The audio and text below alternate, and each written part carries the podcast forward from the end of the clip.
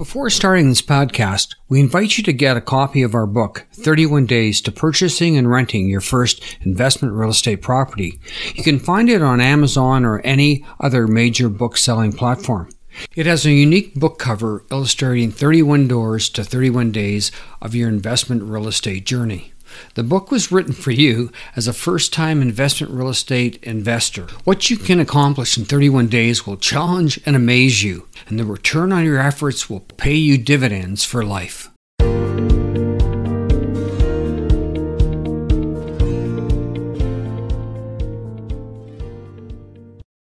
Well, hey everyone, this is Dave Dubeau here with another episode of the Property Profits Real Estate Podcast. Today, zooming in all, all the way from beautiful St. Albert, Alberta. That's part of Edmonton. If you haven't been there before, I've been to St. Albert many, many times. We've got our friend, Mr. Rick Harris. Rick, how are you doing this fine day? Fantastic. Thanks for asking, Dave.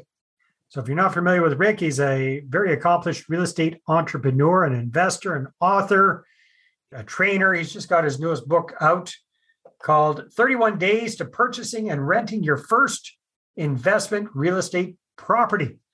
Well, that sounds great. So, doing it all in 31 days. So, welcome, Rick. And let's just jump in and, and get started with how did you end up in this wild and wonderful world of real estate investing? Oh, thanks for asking, Dave. It's interesting. You know, I, I had a great corporate job for uh, many years. And one of the things, you know, when you're in a in a career position, you end up just turning over your money for investments to someone else. And Yeah, so whether it's planner or your your corporate pension fund or whatever it is, right? absolutely, and I listen, I had all the bells and whistles. You know, I had a, a defined benefit pension. You know, it doesn't get any better than that. RSPs, OAS, CPP, outside investments. But I, I really had just turned the money over to other people, didn't have any control. And I was looking for that one specific thing that I could actually do that I felt I had some control over. And investment real estate, when I did my research, fit that bill. And you know what? I've always had that entrepreneurial spirit, but I didn't I didn't want to give up my day job. And that's one of the things I say in my book. Don't give up your day job. But I still wanted to have some control and take, you know, the managerial skills that I had learned over the years and put them to work as an entrepreneur. And I got to tell you, having that side hustle of having um, investment real estate turned out to be the right thing for me. Cool. So what did that look like at you for you at the beginning? What did you kind of gravitate to first? Because there's all sorts of different real estate investing strategies. What's your bread and butter? My bread and butter is actually buy and hold. Of what? and that's really where single I- family homes or multifamily? What do you what do you like to buy and what do you like to hold? So primarily either con individual condos like apartment style condos or bungalows and duplexes. And Okay. that's kind of been my um the three mainstay, you know, investment properties that I've I've bought Yeah. over the years. And it's interesting when you get into, you know, Dave, when you first get into it and you use a buy and hold strategy, at first, you know, you're thinking, oh my God, like, you know, you, you've got these 25 year amortization mortgages. You're thinking, boy, will that ever come to an end? But you know what, Dave? We started investing, my wife and I, in 2000, between 2002 and 2008. So now we're like 14 to 20 years into these 25 year mortgages. And all of a sudden, time is on our side. Yeah. Yeah, definitely. And you know what? I think everybody realizes once you get into these things, time goes by in a blur. well, whether you whether you go get into these things or not, time goes by in a blur, my friend. That's It- That's what it I find. does. Well, It Rick, does. let me ask you something because, you know, somebody playing devil's advocate, I can look back and say, okay, 2002, 2008, you bought a number of single family properties back then. Yeah, you're sitting pretty right now. But fast forward to 2022, and if you're trying to buy a single family house, a bungalow, a condominium, and make that sucker cash flow in many parts of the country, good luck. Good luck with that. So, what is your philosophy given the current pricing of the market the fact that as as we're recording this, if my memory serves me correctly, the average single family home price across the country is over seven hundred thousand dollars. How do we make this work in today's environment? Great question. You know what? The first thing, Dave, I mean, if I could go, I, I do two things. First of all, is you know what? You have to give up something, especially in today's world. And what I mean by that is when I first started out, my wife and I, we went right for the white picket fence house. And so what that does is it really puts a lot of financial pressure on you in the beginning because you're just trying to make your mortgage payment and take care of your family. You know, Dave, if you took that same money that you just talked to me about and you bought a bungalow that you could put a, a legal suite in the basement, mm-hmm. or you bought a, a duplex or a side by side and you own both halves and you lived in one half and you rented out the other half, you could get into the market because a lot of people are getting into the market, but they're going after the, they're already going right after the white picket fence house. Right. And today, I think you have to be prepared to give up something and realize how quickly time goes by. And I'm going to give you a prime example. We'll talk a little bit about it, but my daughter was in a relationship. She had a she had a daughter and the relationship didn't work. And so they had a white picket fence, Dave. So they had that type of house. It was a two story, double attached garage, big backyard, beautiful house. And luckily, when the relationship ended, at least they split everything fairly down the middle. And then now she's a single mother. She wants to have a home and she doesn't know what to do. So, what did she do? She went out and she talked to me and she bought a bungalow and she put a legal suite in the basement. Mm-hmm. And Dave, the, the incredible thing about that is when she first started, she said to me, Dad, because what happened was there was a couple of programs in St. Albert at the time. They actually had um uh, income suite grant up mm. to fifteen thousand dollars. Nice. So it cost her about thirty-eight thousand dollars. Now remember, there's some work that was done, Dave, in the in the basement, but it cost her about thirty-eight thousand dollars to bring it up to code, and she ended up with an income suite. Now here's the cool thing about it: she had to keep the suite in the program for five years, and that's where she said, "Oh my God, five years, Dad." Well, anyways, at the end of the day, Dave, her mortgage payment was fifteen hundred dollars a month she got $1,100 a month from the tenant. So her mortgage payment as a single parent was $400. Nice. Plus, the, plus she increased the value of that property significantly by putting in a legal basement suite into it. You know, it's fantastic. Absolutely, Dave. That was the incredible part. And you know what? That five years has now ended.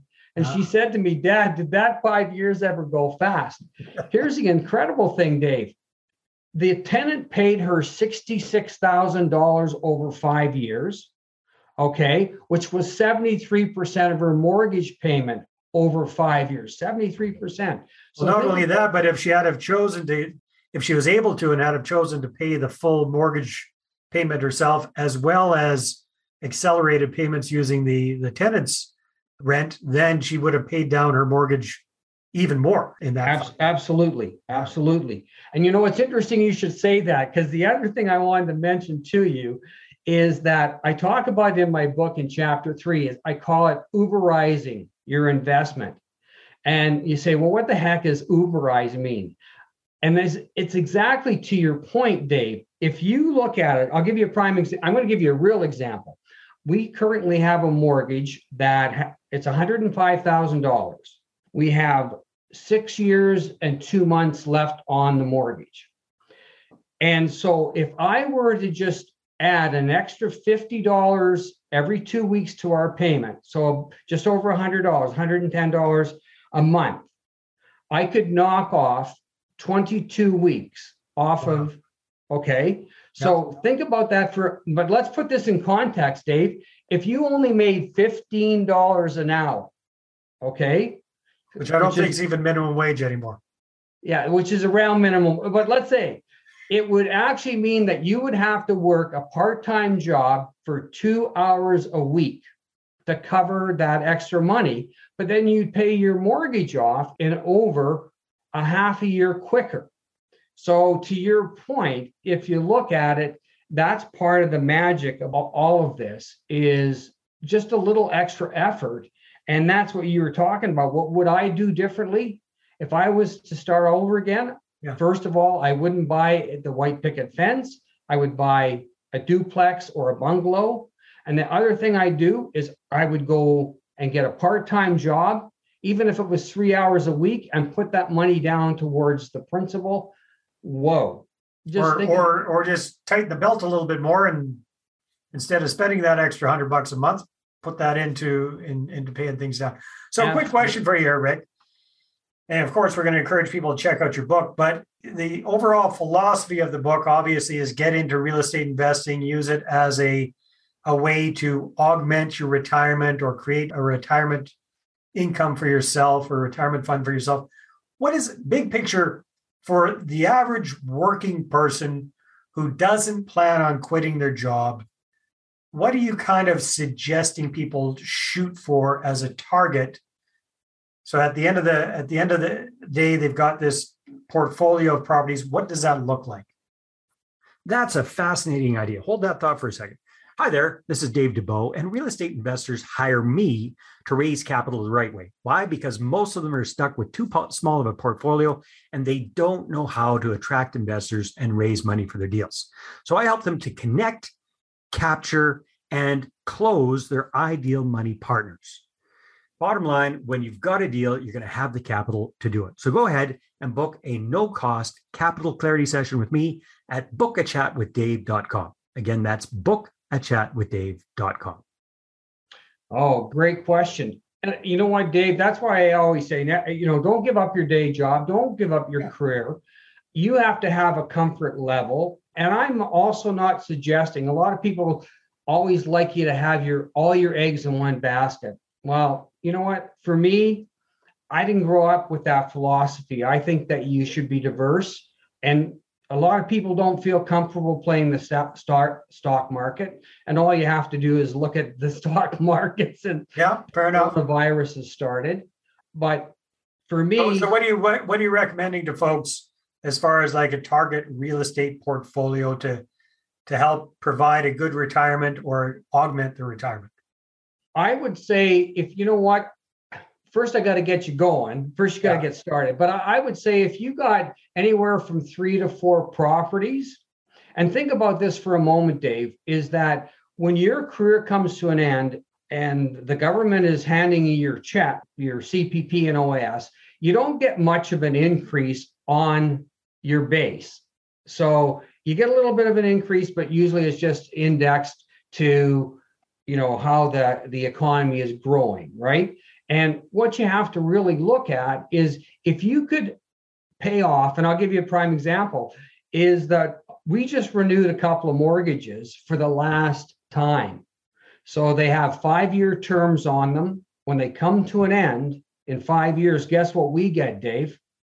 We get a raise there you go and you know what in the next I was telling you it was 14 to 20 years. So that's they're all 25 year mortgages. Now, some of them we pay down a little quicker, but in the next five to eight years, our total portfolio, and it's we've got a double digit portfolio. Now, I'm not recommending that, but we will start seeing a raise in five to eight years every year for for a few years. And that's kind of expect- that's kind of a nice change, isn't it? Going into retirement, getting a raise every year instead of getting a big hit on your income like most people do. Exactly, exactly. And so that's that's where what I would suggest. You don't have to chase a million doors. You know, just at it's a, a nice thing to have to your portfolio. And the, here's the cool thing, Dave, is not only are you getting passive income, but guess what? You talked about it earlier the real estate continues to grow in value and you don't have a mortgage payment anymore. That's right. So if you if you if you want to leave a legacy, you've created your legacy and i talk about that in my book about how do you how do you create a legacy and and you're actually creating a living living legacy because if you live long enough you get to have that income come in and you get to use it in whatever way you want and if part of it is to make your you know to take your family on vacation or you take your grandkids and do something special it's incredible exactly Rick, time flies when we're having fun. If people want to find out more about you and check out your book, what should they do? They can uh, go to my website, which is vault to investment real estate success.com, or they can reach reach me at wrick h at vault to investment real estate.com. And I, I'd be happy to talk to them. I'd be happy to send them my rate card. I do individual coaching, and I'd be happy to do that. And I am working on a, a couple of courses to support my book, Dave. I'm looking to have my first course launch at the end of March. So if people are interested, and if they go to my website, they can also get a free resource, Dave. You know, because a lot of times I don't want to. I'd like people to actually take a little time to think about what they're going to do. So I have a what I call a business startup checklist and they can actually it, it has 10 separate areas and they can go through it. And by the time they go through it and it's a free resource on my website once they go through it they're going to know if investment real estate is the right investment for them.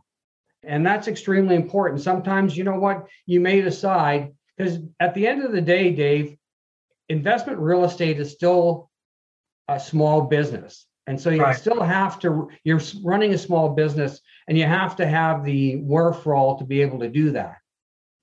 There you go. So you can check that out at Rick's site. We'll make sure we've got that all in the show notes. So, Rick, thank you so much for being a, a guest on the podcast. Dave, thank you. Appreciate it.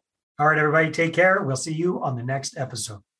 Well, hey there. Thanks for tuning into the Property Profits podcast. If you like this episode, that's great. Please go ahead and subscribe on iTunes, give us a good review. That'd be awesome. I appreciate that. And if you're looking to attract investors and raise capital for your deals, then I'm going to invite you to get a complimentary copy of my newest book, right back there. There it is The Money Partner Formula. You can get a PDF version at investorattractionbook.com. Again, investorattractionbook.com. Take care.